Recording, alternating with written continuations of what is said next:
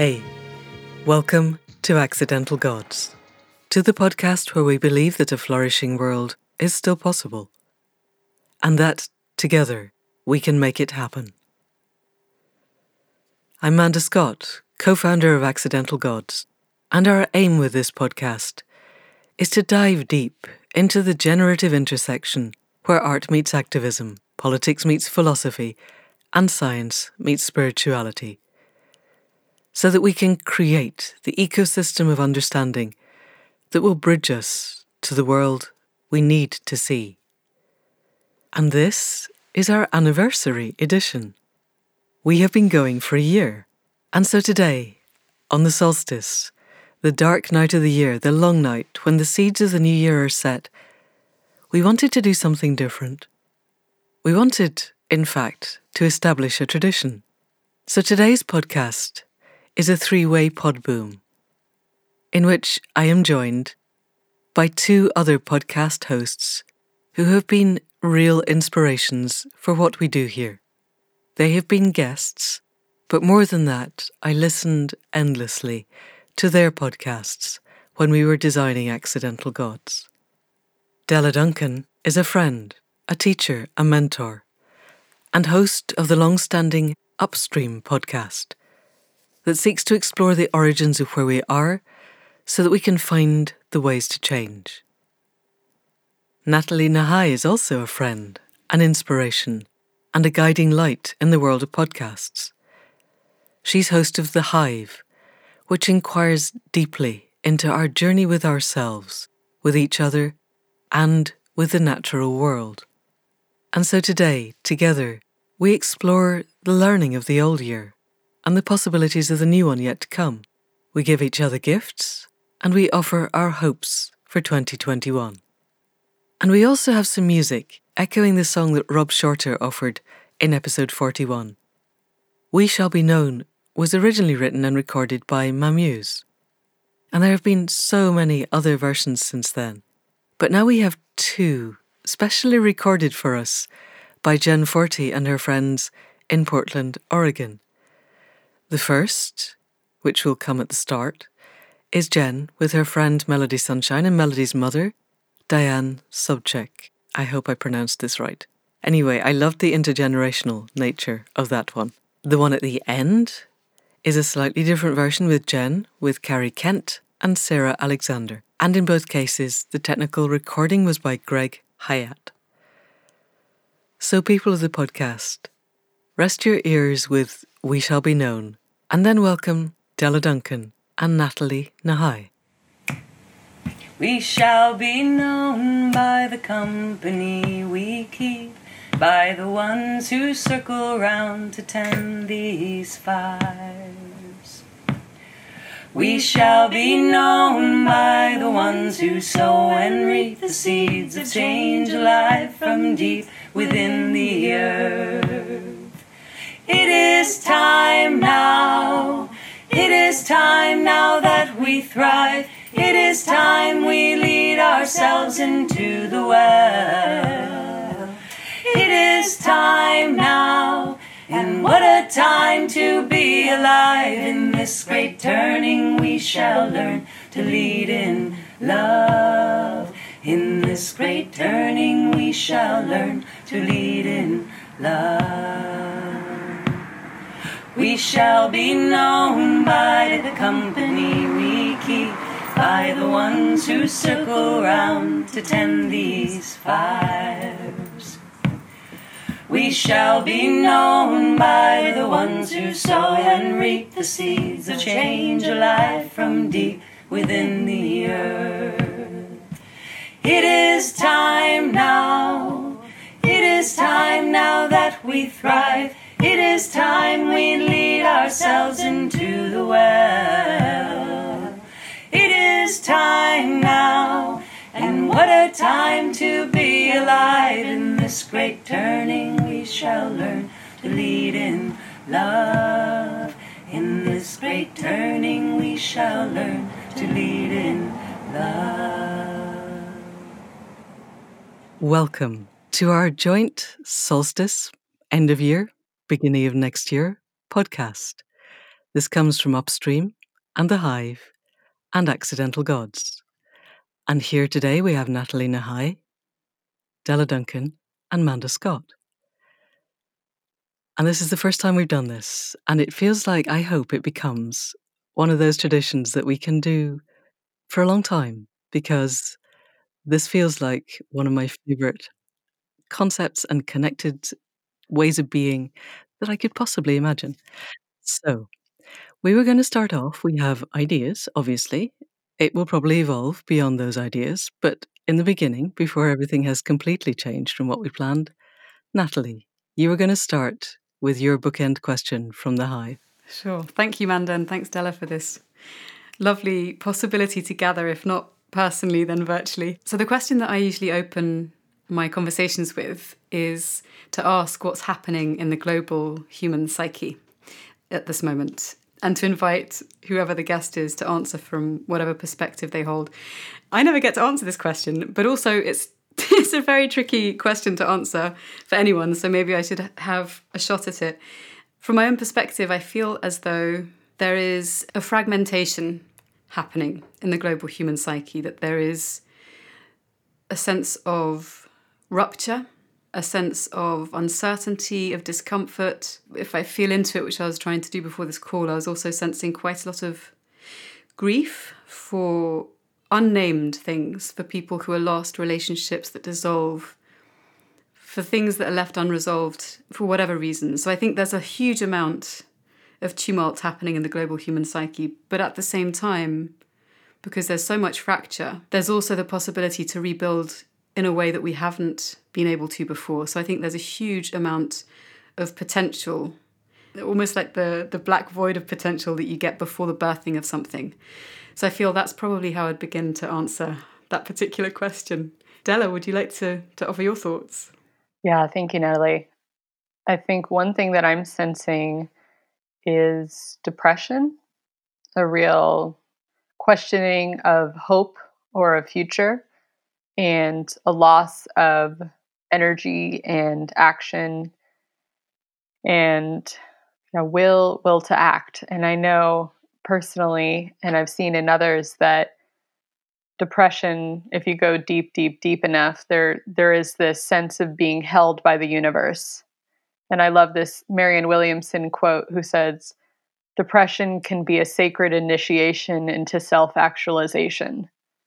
So, hmm. what I'm sensing in the global psyche is a, a depression for many, a hopelessness for many. And I'm just hoping and praying that as folks keep going down and down and down, that they will feel held by the universe and then able to rise from that source and continue again. Manda, your sense? Global psyche? Yeah. It's interesting because mine, perhaps because of what I've been reading and who I've been talking to recently, feels more as if there's light at the end of the tunnel than that sounds, and more than the sense of light at the end of the tunnel that I had this time last year. I feel there's that sense of transition, of everything is going to change, nothing is going to be as it was. And it feels like that moment just before dawn, or just before a fire is lit, or just before the lightning strikes, when you feel the pressure and the electricity in the air and you know something huge is coming, but you don't know exactly what it is. And yet, the old wasn't working. We felt comfortable, perhaps, with it, but the way we have been and the trajectory that we have been on is heading for catastrophe. We know that. But I am feeling more hopeful and I'm feeling a sense of more people seeing a path to a different way of being than I have had at any point in my life. So I feel and and yes, we need to lean into the discomfort and discomfort is dis- is uncomfortable. That's the point, but I think if we can become comfortable with discomfort, able to find the resilience in the uncertainty, then then I think this next year feels to me like it's a balancing point. I think that more than anything else, it feels that like the coming year is the fulcrum around which everything else turns. And we might crash into chaos and extinction. That's always a possibility. But we might also see the phase shift to something that would be a way of being that the world and we have never known before. And I th- therefore think that's worth working towards, however we get there. It's a brilliant question, Natalie. Thank you. Thanks for your lovely answers. Very thought provoking. And interesting, actually, that we're each holding a different aspect of what's happening. I feel like there are different different experiences which we together are weaving in and holding, which is lovely. Yes. And I wonder, perhaps by the end of the podcast, we'll have a sense of how those three strands weave together. I keep seeing the front of Robin Wall Kimmerer's book, Braiding Sweetgrass, and that sense of the braiding of ideas and the braiding of feelings and the braiding of being. So, what we had as an idea next was that we would each give the other a gift for the turning of the year, the solstice, the the dark nights, and that that would be either a podcast or a film or a book or frankly whatever we think the others would like. So, Della, have you got a gift that you would like to give to one or other of me and Natalie? Yeah, I would love to. I have a gift for both of you. It's the same gift. And it may be a gift that you've already enjoyed. And if so, I just in- invite you to enjoy it again. And it is uh, the audiobooks of Clarissa Pinkola Estes, mythologist, storyteller. And um, I feel very late to the game. Like, I don't know why I never read or listened to her work before, but this past year I have dove in really deeply.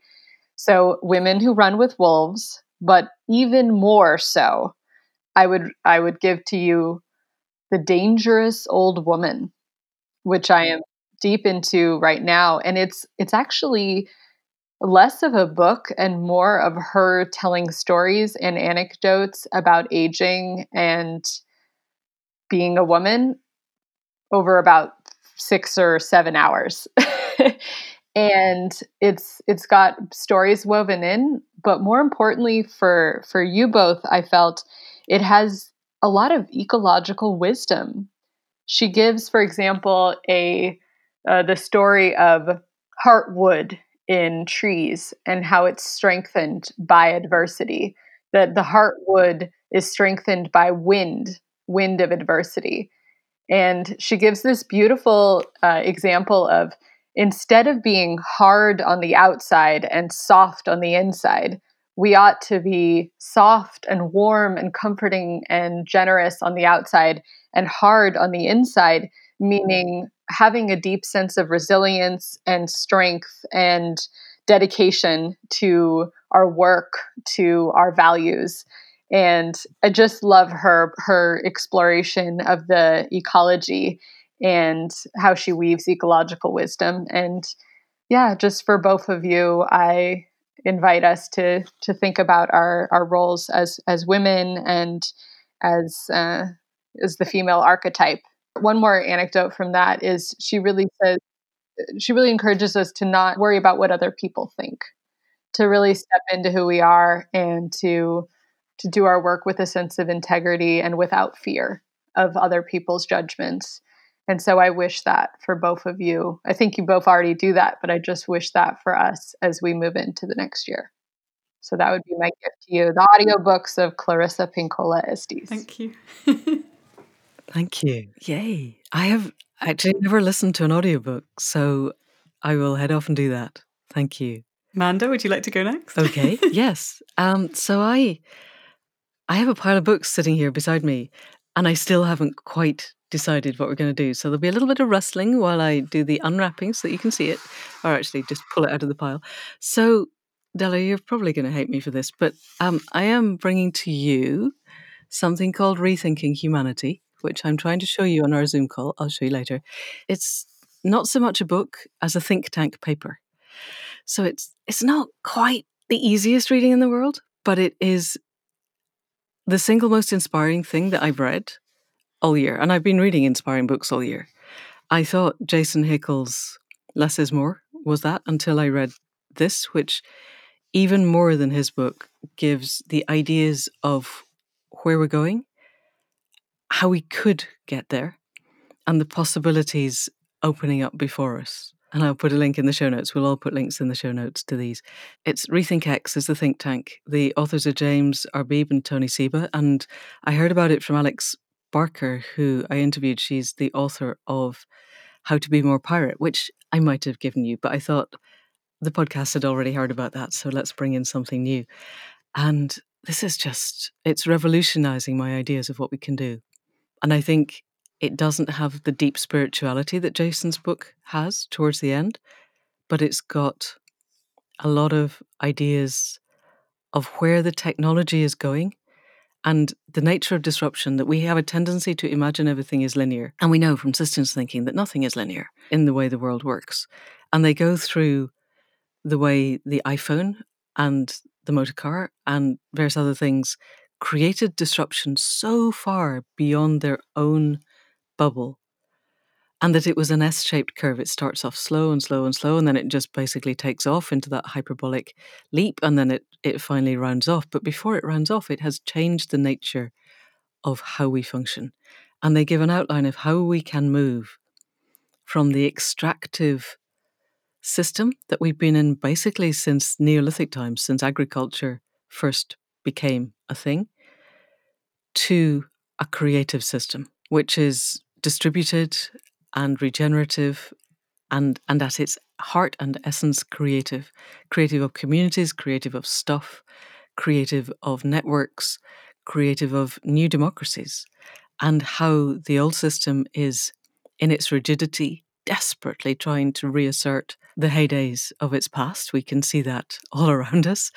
And yet the networks are growing the the creativity is happening and everything of human history teaches us that when a new system arises, the old system will fight, but the new one will emerge through the middle of it. So, so that's for Della.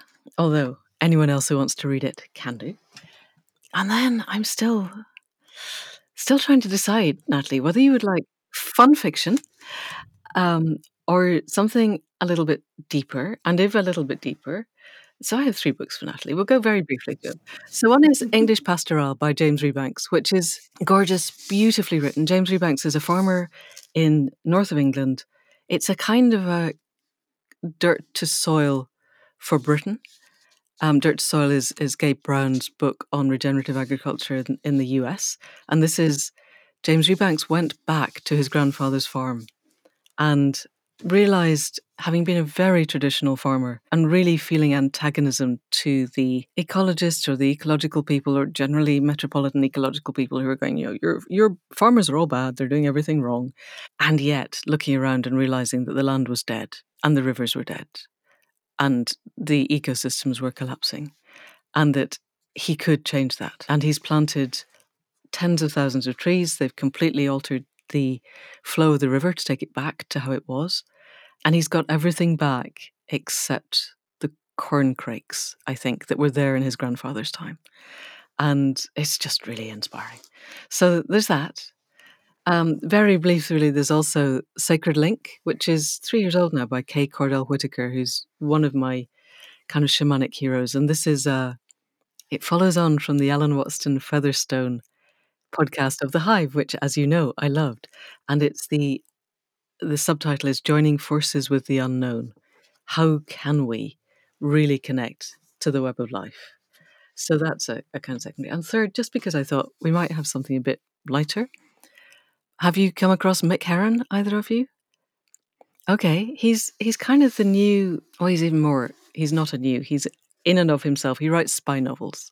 So I was going to say the new John le Carre, but his are much more of this time and lively and sparky, and they're utterly brilliant. And this is, goodness knows, it's probably the sixth or seventh, but you need to go back to the beginning. The first one's called The Slow Horses, and the premise is that when MI5 wants to get rid of people, they can't sack them because they'll probably go off and write their memoirs and publish them and blow everything apart.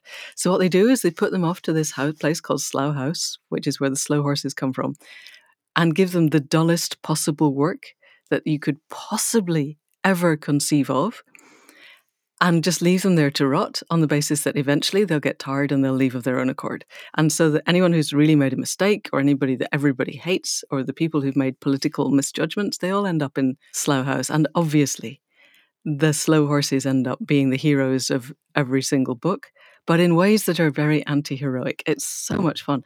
And his outline of Boris Johnson, a very obvious, it's, oh, he's got a different name, but you know, five or six years ago, it was like, oh yeah, Boris Johnson. Well, hey, you know what the hell? Okay, this is really interesting. This deeply ruthless, very unpleasant character who manages to worm his way into the heart of government despite having no talent at all. And I haven't read this one yet to see what he's doing with it because it's going to be very interesting. So uh, I thoroughly recommend them. They are absolutely, totally entertaining and just you know, to get away from the havoc of the world turning over and our entire system collapsing and reforming itself, that'll give you fun.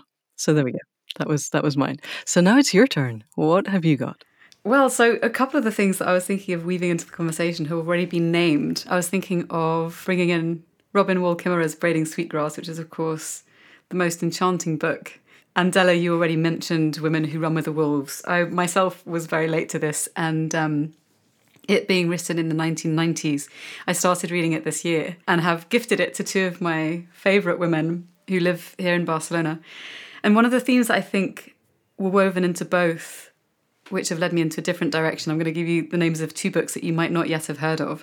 But some of the themes are around the ways in which we tell stories and that we make space for different narratives to emerge.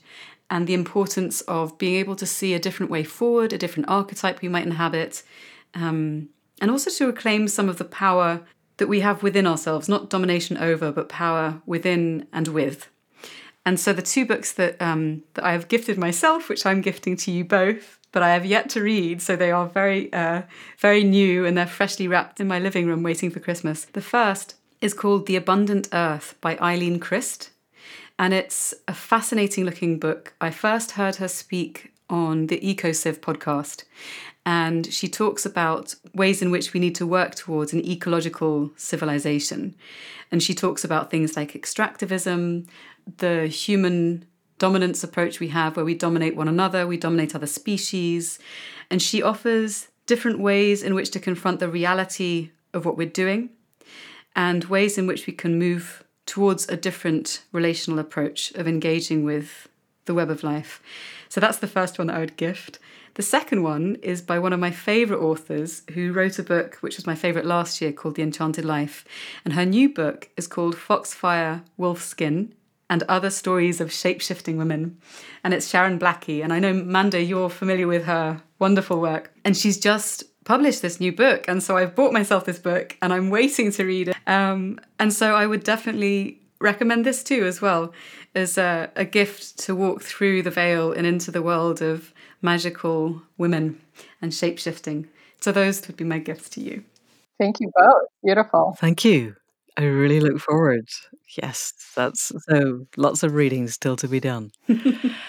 okay, so what we had planned next, and I astonishingly enough, we're still pretty much on track, is Della, you have a question that relates to your upstream podcast, and you are going to have a chance to answer it and also ask it of us. So, would you like to do that now? I would love to. So, my podcast is called the Upstream Podcast, and it's based off of a metaphor, inspired by a metaphor that I believe comes from public health. At least that's where I first heard it.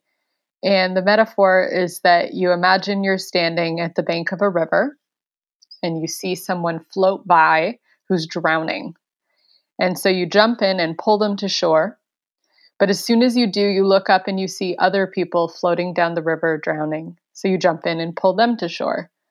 Eventually, you look up and there's just so many people floating down the river drowning that you call for help, you get other people involved, and eventually, you or someone has to go upstream to figure out why people are falling in in the first place.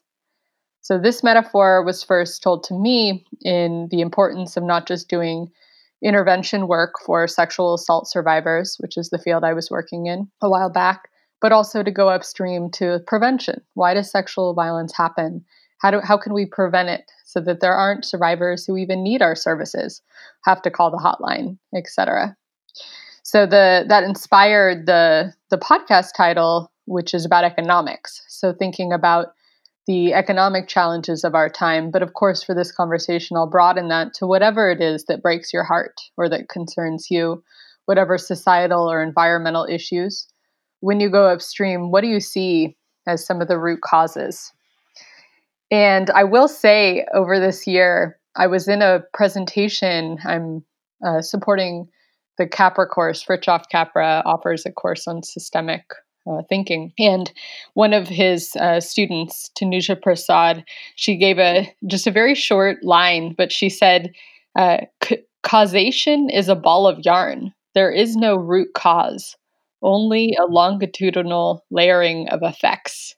Causation is a ball of yarn. There is no root cause, only a longitudinal layering of effects.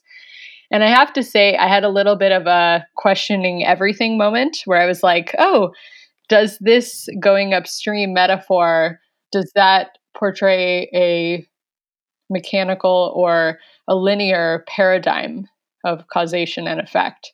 And is not the world more systemic or complex? And so I will be totally fine if you throw out the metaphor and choose to answer in whatever way that you you wish. And I don't know what to do about the title and theme of the podcast anymore.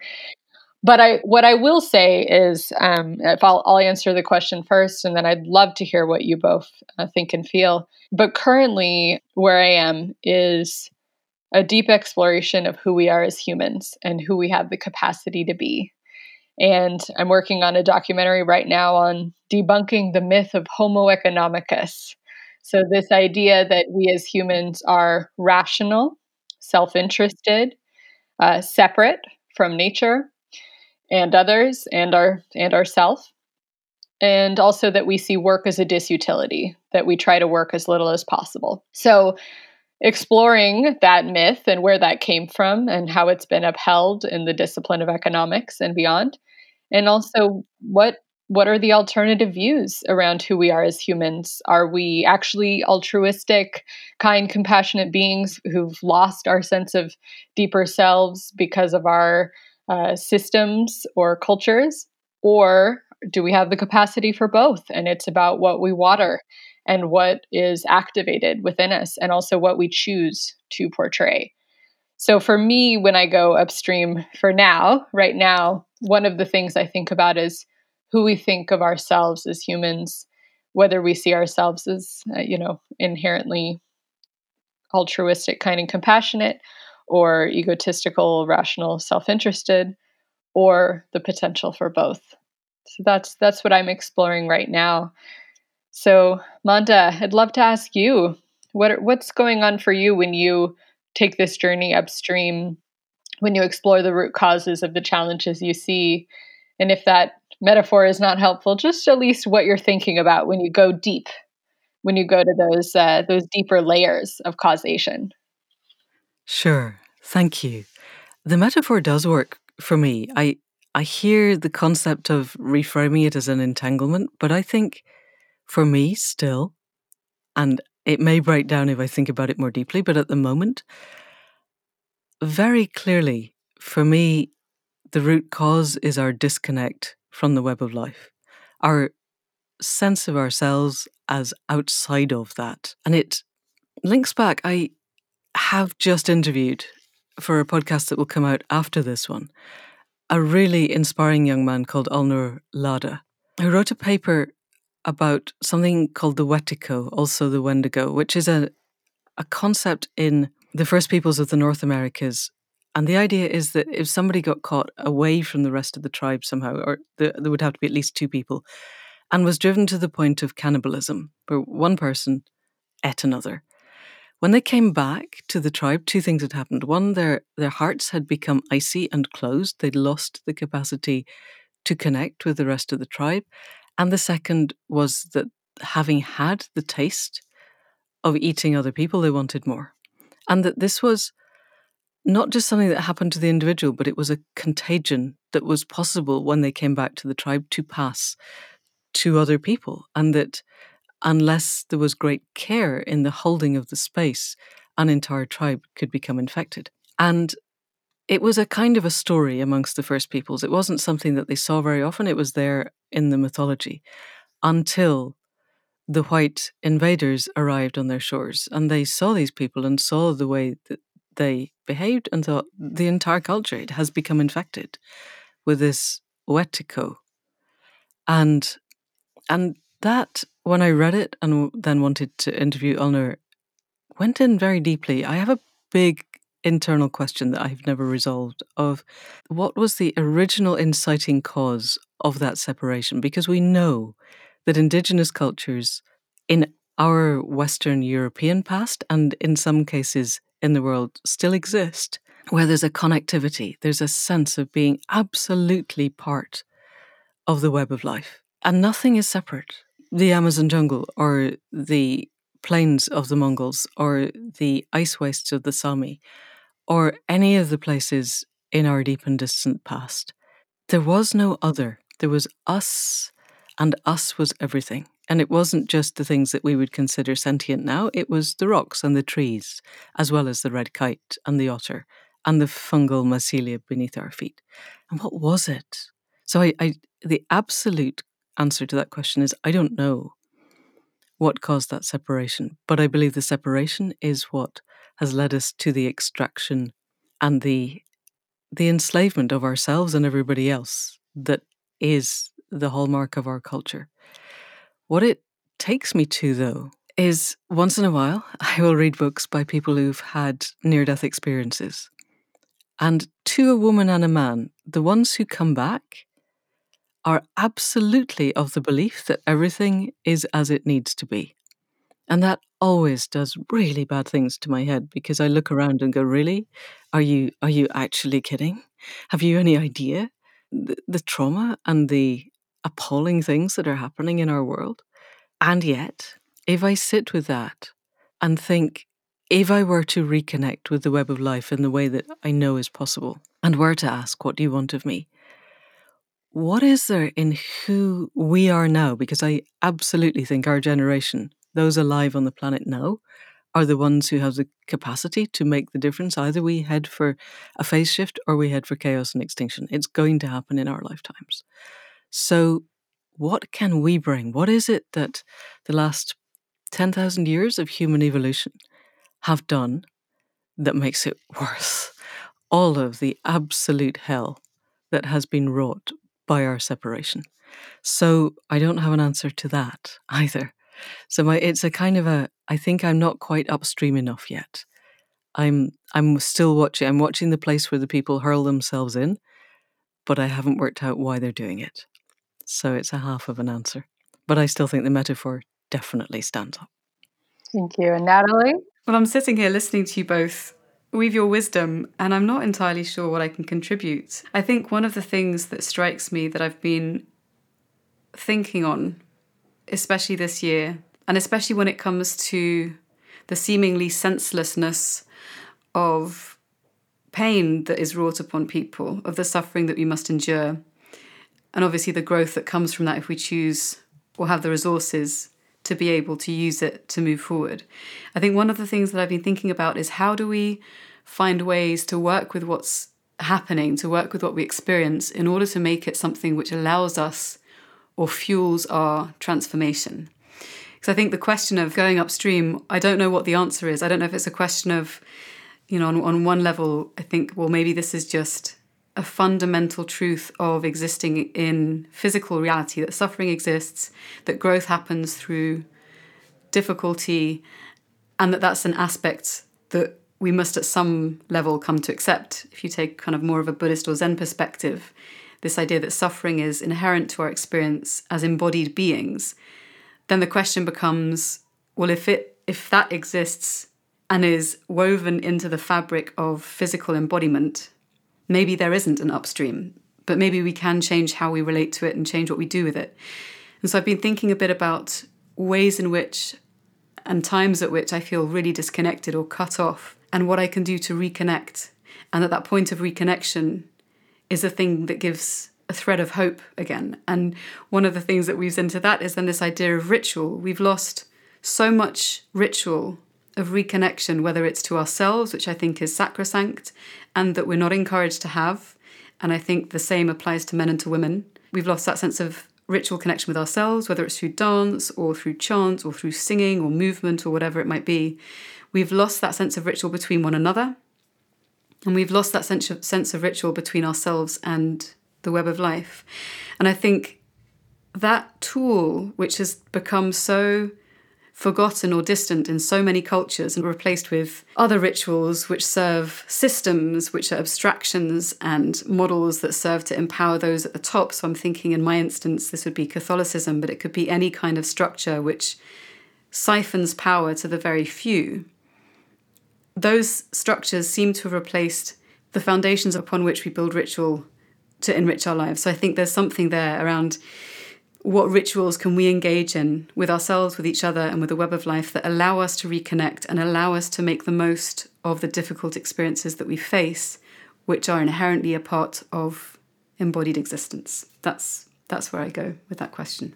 Thank you. Thank you, Natalie. Thank you, Manda. Thank you. So, the next idea was that we were going to have a chance each to reflect on the highlights of our own podcasts from the past year. What stood out for us? What really has been the theme, perhaps, of this year from where we started at the beginning of 2020, where it's left us now. And moving towards the end, we could have a little bit of looking ahead to what we think 2021 could bring. I have this idea that certainly in the UK, and I think possibly in the US, at this time of year, the radio programs and the television are full of pundits making their predictions for 2021.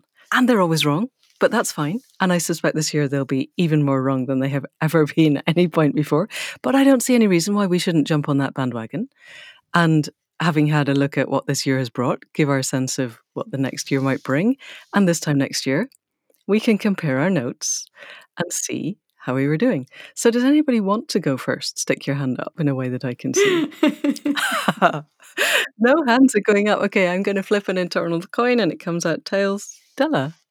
Yeah. So looking back at this year of the Upstream podcast, I did a series of interviews and then have been working on two documentaries. One is the Homo economicus one that I spoke about, and the other one is Feminist Economics, which won't actually come out till next year. But just to say, those two have been themes for me. But in terms of the conversations, I spoke with folks like Richard Wolff, who's a Marxist economist at the New School, who has his own podcast called Economic Update. Spoke with Doug Henwood, a journalist, Jason Hickel, who we've already mentioned, Julia Salazar, the New York State senator, um, who does who's part of the Democratic Socialist movement in the U.S., and Dr. Abdul El Sayed, a doctor and politician. And I would say all of those folks really revealed in the interviews that it's actually the title of Richard Wolff's latest book The Sickness is in the System. The Sickness is in the System. How there's COVID 19 as a epidemic, as a phenomenon, and then there's the exacerbation of the, at least I have to say, particularly in the United States and other neoliberal capitalist countries, but that the system has exacerbated the suffering has, exacerbated the death, the desperation, the economic insecurity.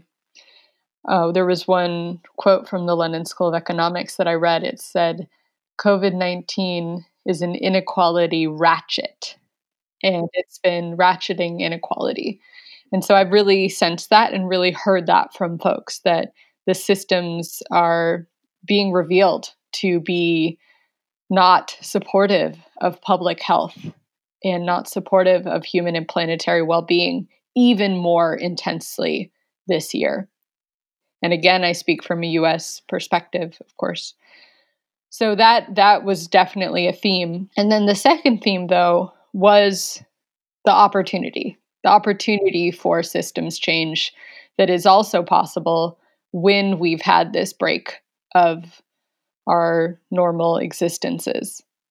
And so I also spoke with Mark Lakeman, for example, who really talks about how do we reclaim our public spaces? How do we reclaim our sense of belonging to place, placemaking, and our connection and cohesiveness with community?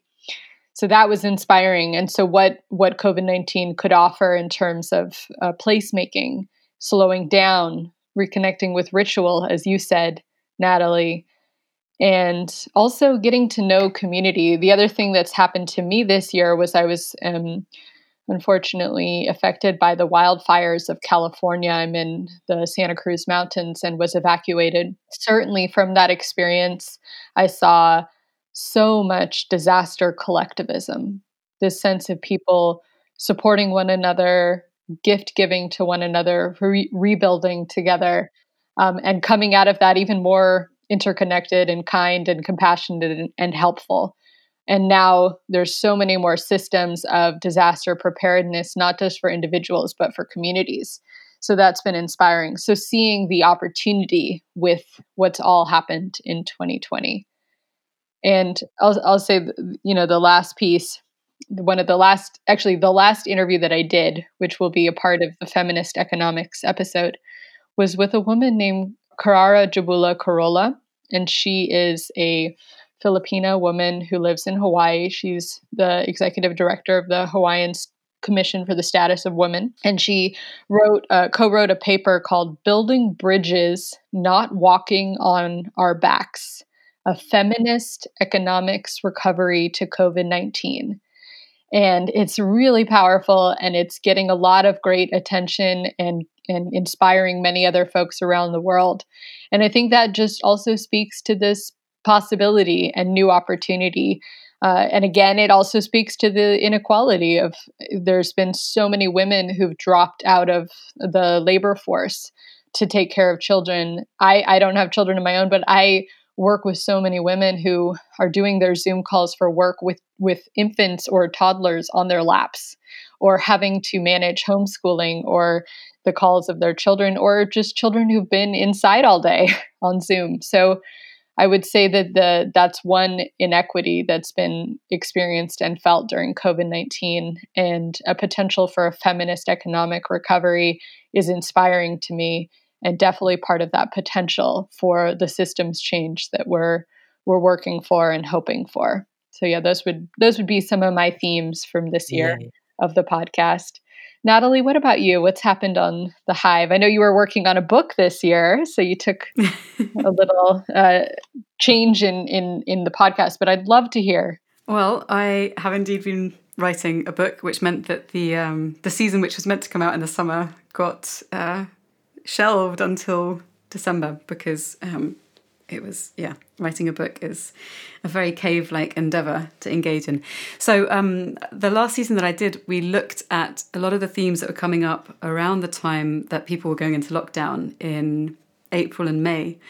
And one of the things i wanted to do with that particular season was to provide companionship or space to people who wanted to dive into some of these difficult questions that covid was creating so one of the conversations that I really enjoyed, which which was um, talking about reorienting consciousness in times of crisis, was with one of my dear friends, Dr. Erin Balick, who is a wonderful, thoughtful, wise, irreverent, brilliant psychotherapist, fantastic person. And we kind of unpicked some of the issues around what happens when we face uncertainty, how can we form greater resilience. And some of the other conversations that flowed from that looked at things like the blurring of public and private life. So, Joshua Macht, who is the executive VP of Harvard Business Review, we talked about some of the ways in which our um, more intimate selves come into relationship with our business lives, with the kids in the background or the dogs or what have you, and how we've had to enlarge our idea about what is acceptable to bring into our work life. So, this sense of having a greater sense of self when you're with your colleagues, having a greater sense of compassion, a greater sense of understanding. So, that was another theme that, that came up for me. Another one, um, one of my favourite episodes, was with a beloved friend of mine. Her name is Blanche Ellis. And we talked about attention and transformation and the power of everyday creativity. And I think creativity is one of these things that we tend to assume that very few people have. We kind of reserve it for the elite artist or the famous singer or whatever it might be. And we forget that actually small acts of attention giving and observation and creation can transform our experience of the everyday and the mundane, and they can create a space in which we get to relate more deeply and more intimately, especially when we're kind of lacking that stimulation or depth um, in kind of restricted lives with all the restrictions. I also had the chance to speak with Amanda, which was another wonderful conversation. You should go and listen to it. um, and then there were two other themes. So one of the things that I found really interesting was ways in which we can live better. So this this idea about redesigning systems around compassion and courage and cooperation, which is a conversation I had with Jennifer Morgan, a fascinating woman who's also the International Executive Director of Greenpeace. And then looking most recently with a new season at what we conceive of as power and transformation and how we can live our most full and genuine and authentic lives. And I was a bit nervous about having that conversation to kick off the new season because my professional self, the other aspects of me, looks at psychology and behavior and business and values and, you know, online persuasion. And the aspect of me which enjoys talking about ritual and depth and mysticism and the mythic imagination kind of doesn't get to play in that field and so this is kind of a way to build a bridge between the two so um, yeah those are just some of the highlights that i wanted to share so manda over to you what, what were the highlights for your podcast this year Thank you. Well, speaking on your podcast was quite high on the list. So this was my first year podcasting. I feel very much like the baby in the room because you guys have been running for a while and and this was our first year and and this episode is our anniversary birthday whatever we like to call it episode. So the whole year has been one of discovery. A very very long time ago in my writing past, I did one of these residential workshops with Terry Pratchett the late, very great Terry Pratchett. Um, I am, in fact, the only person in the world who has played Dungeons and Dragons with Terry Pratchett and Fay Weldon. Different years, different times, but um, that was part of my past. I was the geek who had the entire set of D and D dice in my bag wherever I went. Um, however, and he said once that writing was the most fun anybody could have with their clothes on. And no, he's completely wrong because podcasting is so much more fun.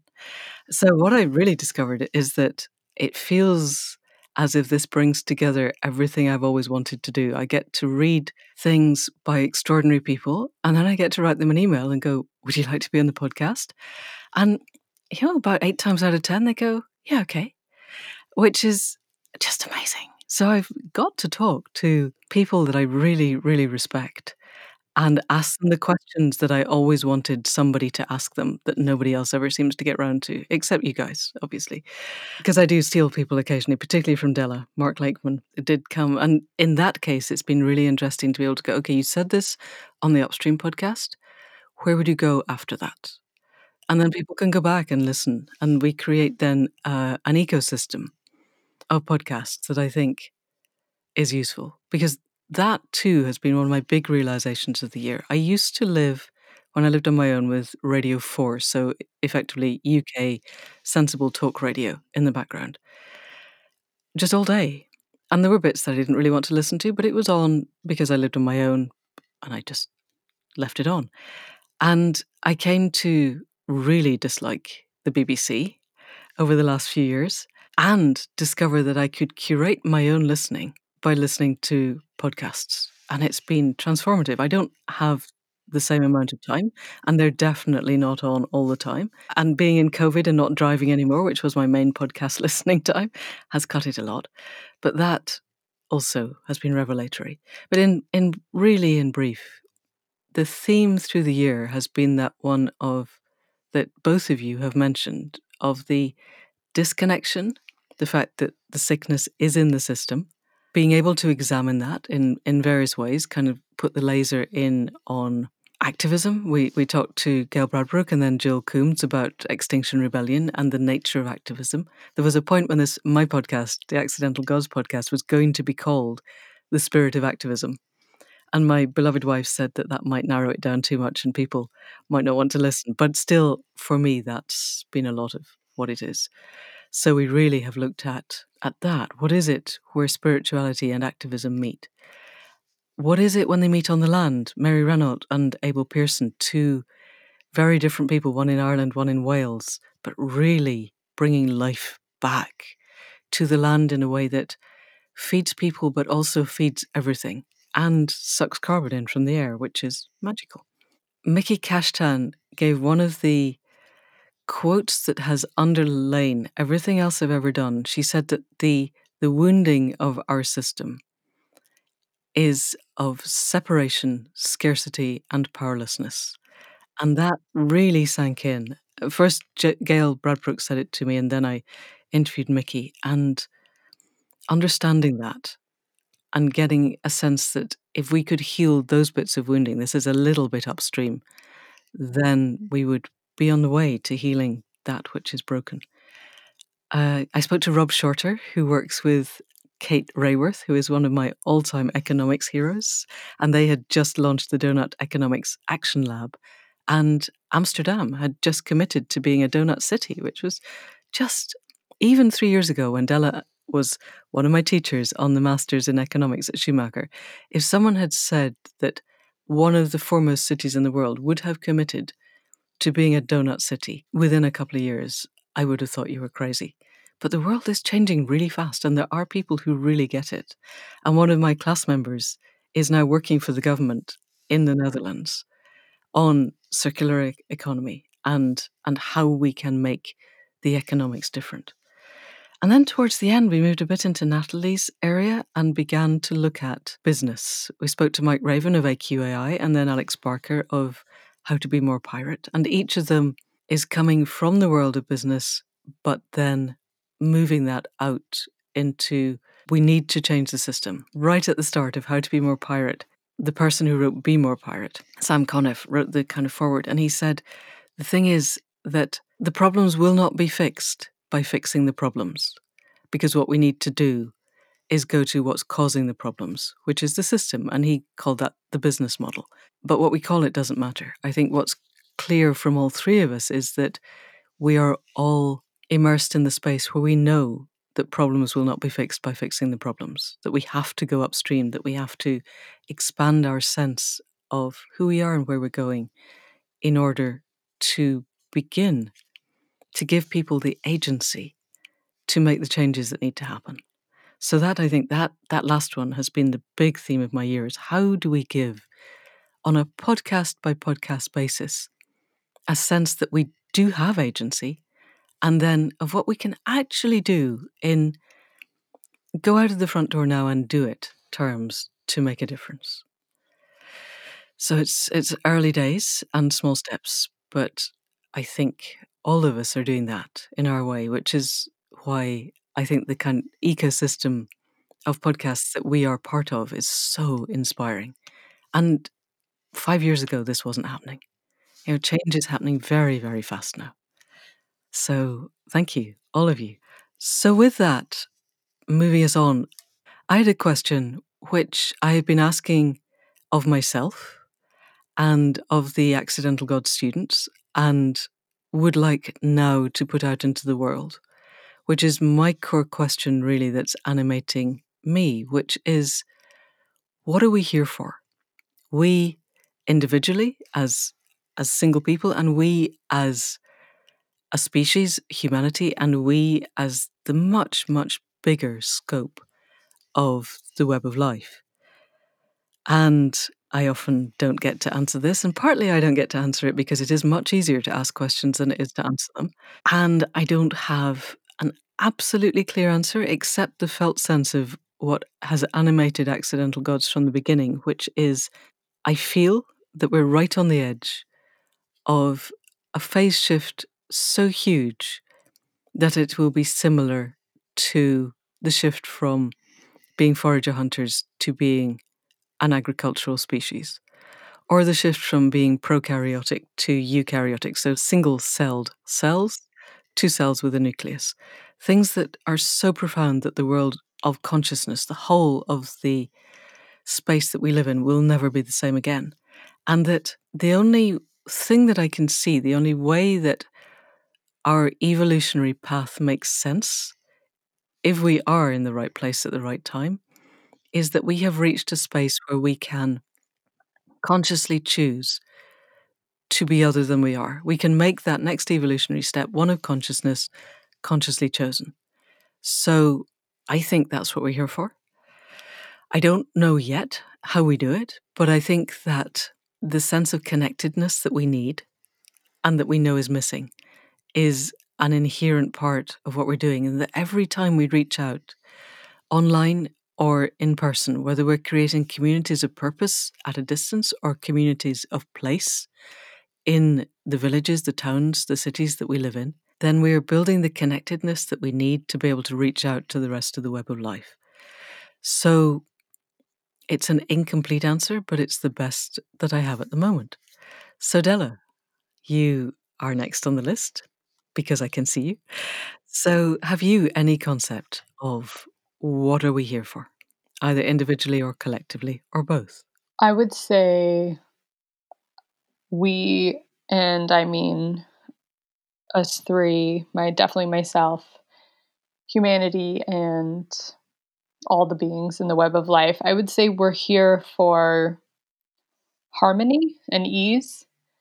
I would say we're here for those moments. Uh, I'm imagining a lion who's hungry and eats an antelope and then is no longer hungry and walks past a, a flock of birds or antelope or gazelles.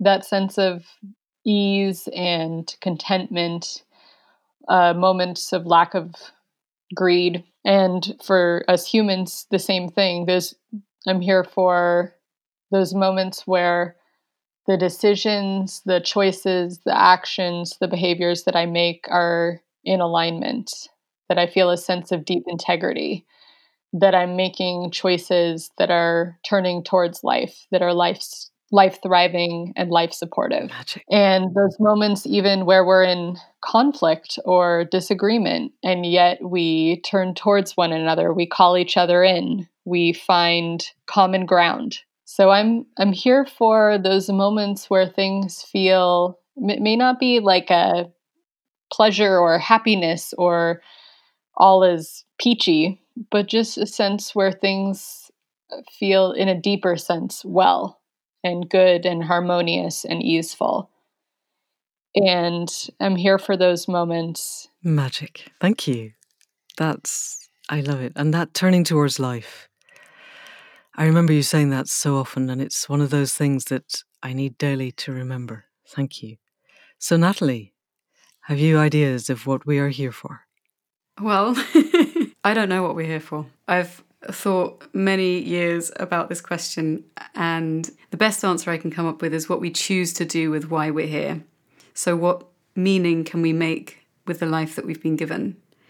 And I think that's perhaps in some ways an easier question to answer, in some ways harder, um, because then it puts the agency right back in your hands. And so I think the question then becomes what is what is it that each of us can offer one another and ourselves that enables us to live the richest lives possible? How can we be in service? How can we live in a way that feels abundant and wholehearted and in a way that gives other people permission to unlock themselves, to unlock that access within themselves. And I think that's one of the things that this year in particular has made me really question is well, what is it that I'm here for? How can I apply these questions and inquiries to unlock that question in myself to then offer something that's actually going to be meaningful and valuable to other people? And the difficult thing is that when you ask that question and you unlock the door and you're faced with a landscape that maybe you didn't expect, how then do you take the tentative steps out onto that territory without a map?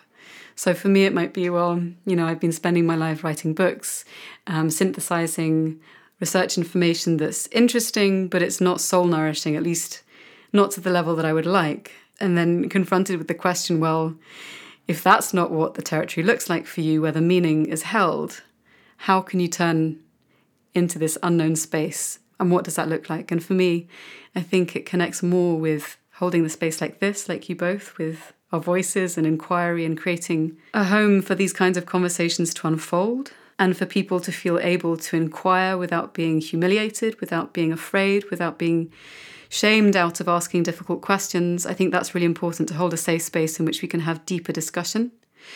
And also, maybe further down the line, maybe that's my fear speaking, how I could use my voice, my music, my art, my physical body to gather people together to do work that reconnects. And I don't know what that looks like yet, but that's how I would begin to answer that question. That feels so alive and so magical. Thank you. Well, I look forward, I really look forward to reading your new book, but also that sense of holding a safe space for deeper discussion and that mm. aliveness coming out of that. Beautiful. Thank you. Della, did you want to say something there? You looked as if you might Just be. wanted to uplift soul nourishing. You know, soul nourishing, I guess. Yeah, and if I were to have a gift for you, Natalie, too, you know, just that that I love that you said that this new season is a bridge for you. So just wishing for you that all of your work is soul nourishing uh, for yourself and for your listeners and readers and those that you work with. I think that's a beautiful invitation for us all. Yeah. Thanks. I really appreciate that, Della.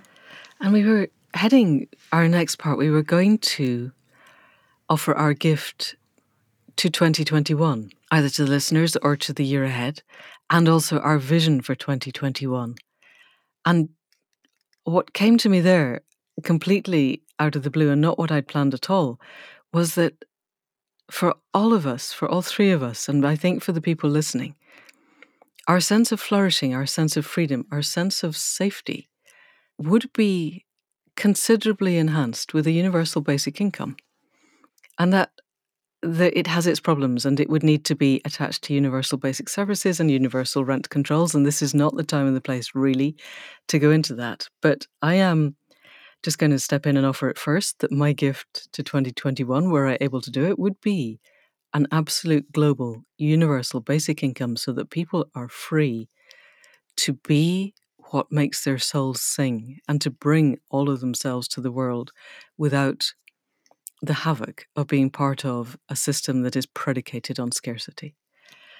Uh, and my vision for 2021 that arises out of that is of a world where abundance is the baseline, where we know that, where we're not afraid, where we're not trying to grab stuff because we're afraid there isn't enough, where we're not all playing an endless game of musical chairs where somebody's grabbing the last chair and we're having to fight over it, where the world, the reality of the world, is that there is enough and that then we can be who we really want to be. So I kind of jumped the gun a little bit, but now I'm going to hand over to whoever would like to go next to share their gift and vision for 2021. Sure. Um, so, one thing I've really missed this year is being able to take walks on Hampstead Heath, even though I live in Barcelona now and not in London. one of my favourite places to be is Hampstead Heath, especially when the crows come at dusk and it fills with this amazing cawing sound. It's just magical. So, my gift for 2021 would be that everyone gets the chance to weave nature into their daily lives, to be able to go and take a walk, to grow a plant, even if it's a little cheeky succulent on the balcony or the windowsill. Or like me, I grew a bunch of chilies and accidentally they all worked, and then my my little glorietta ended up being completely full, so I still have chilies coming out of my ear holes. But yeah, to be able to have some contact with mm, life that is other than human in the coming year. And then my vision, my vision is that enough of us hold hope and space and direction and practical ideas and visionary ideas and creative ideas to weave a map that allows us to take the steps we need to take to move forward and build new systems. And I'm not sure exactly what that looks like yet, but in my mind, when I think of the vision for the new year, I think of like a, a nodal web in which our voices are part of the ecosystem, in which books become part of the ecosystem, in which people who are making legislation to give bodies of water personhood are part of the legislation. Like all of these different nodes connected together, and I see it as this kind of golden web that encircles the earth with these points of light, these kind of fire hearths that attract other like minds so that we can all kind of lend our efforts in whatever way is possible to a much greater movement that will tip us into something which is much more resilient and much more fair and much more regenerative. Della, how about you? Beautiful. Well, I echo and uplift both of your visions. Uh, I would say my my gift for 2021 would be seeds. I had the beautiful experience this year of taking a permaculture design course. Yay. Oh, amazing. I had never taken one, I had taken social permaculture, but never the full permaculture design course. And so I had that beautiful experience of earth care, people care, fair share, and the learning of all the permaculture principles and practices, gray water, wetlands, and all of that. So beautiful. Yeah, so so I would say one of the gifts to me from this year was learning about seeds. So I would carry that to 2021 and give the gift of seeds. And for example, I had the opportunity in that to design a native edible community garden. And it addressed both, you know, the restoration of ecosystem, also honoring of the native peoples who use those plants for food or medicine, and also the ecological colonization that has taken place. So gift of seeds uh, for people to connect with ancestral seeds. Uh, I'm thinking of people who've come from other places to the United States who've brought seeds with them from their families or ancestries. So connecting with that ancestral lineage, those seeds, but con- connecting also with native plants, seeds of place. Uh, and also just connecting with the abundance that both of you mentioned of nature, the inherent gift giving nature the apple tree does not ask for anything in return for its bounty of apples that it gives us every year. So just that that sense of seeds and the abundance that comes with seeds and also the resilience that seeds carry with them. So seeds both in a metaphorical sense of folks planting new in intentions, projects and connections and also the physical gift of a seed to plant and reforest and rewild and connect with a more than human world in that way. And in terms of a vision for 2021, I'm reminded of one of uh, the folks in the permaculture design course that I was just in. She's an amazing activist, feminist, post capitalist activist, and she she would fight and fight and fight and had a very feisty uh, attitude and told me recently that this year she came to realize uh, that she wanted to take a more gentle and positivist approach meaning uh, to get folks to uh, join her efforts through conversation and through invitation and it reminded me of this quote by buckminster fuller you never change things by fighting the existing reality. To change something, build a new model that makes the existing model obsolete. So, my vision for 2021 is that we continue to build the models, the communities, the relationships that are life supportive, life nourishing, life thriving, and that folks feel so invited, so inspired by how much fun we're having, how much beauty there is, how much connection, how much health we feel that they want to join us and that those new systems or systems based on ancient wisdom are truly inclusive and invitational and that that global capitalist sea or that sea of extraction exploitation just simply falls away to give rise to these islands of alternatives that we uplift.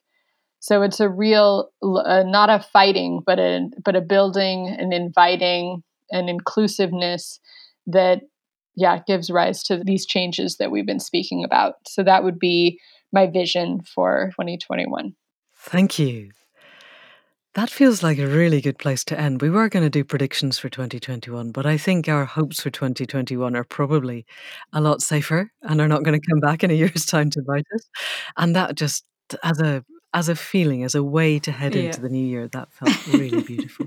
So, as we're heading towards the end, thank you to Natalie and to Della, and to you for listening. We're releasing this at the solstice, the dark night of the year. The time when the year turns, the time when we can turn, the time when we can sit with all the lights off and maybe just a candle flame and really reflect on where we've been and where we want to go where we can ask the question of the year still to come What do you want of me? And sit with whatever comes under the dark sky. With the world alive outside and all the potential of the new year ready to stretch out in front of us. So thank you all for being there. Thank you, Della. Thank you, Natalie. Thank you, everyone who is part of our podcasting ecosystem. And if you've enjoyed this, and if it sits well with you, share it because community is everything, and that's what we're trying to build. We shall be known by the company we keep, by the ones who circle round to tend these fires.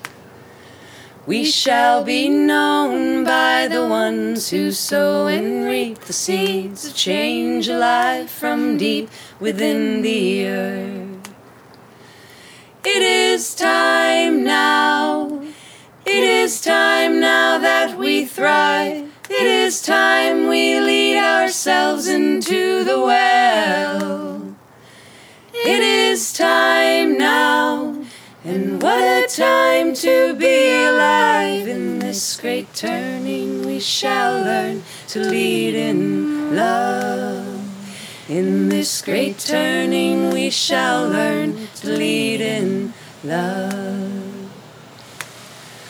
We shall be known by the company we keep, by the ones who circle round to tend these fires. We shall be known by the ones who sow and reap the seeds of change alive from deep within the earth. It is time now. It is time now we thrive. It is time we lead ourselves into the well. It is time now. And what a time to be alive in this great turning. We shall learn to lead in love. In this great turning, we shall learn to lead in love. In this great turning, we shall learn to lead in love. In this great turning, we shall learn to lead in love. So that's it for our first anniversary edition. Huge thanks to Natalie and Della for creating a new tradition, for sharing ideas and books and visions of how the world could be. We will put links in the show notes of all the things that we mentioned. And we'll be back short, possibly sooner than a week if we get round to what I had planned. But I want to take this time to thank Caro C for epic sound production all year and for writing and recording the signature theme at the head and foot of the podcast. I also want to thank Jill Coombs and Eloise Gillow for stepping up and helping with the transcripts, which has absolutely transformed my Mondays. Thank you both. And thanks to Faith, as ever. And thanks to Faith, as ever, for being all that you are. For a year of redesigning the website, of updating it endlessly whenever I ask, for listening to ideas and telling me which ones were going to work and which ones were really not, and for being right most of the time. And thanks to you for listening.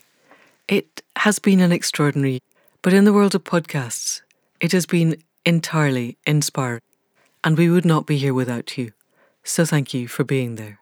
And if you know of anybody else who would really like to be part of this ecosystem of ecosystem that is creating the more flourishing world that our hearts know is possible, then do send them this link. And that's it for now. See you next time. Thank you and goodbye.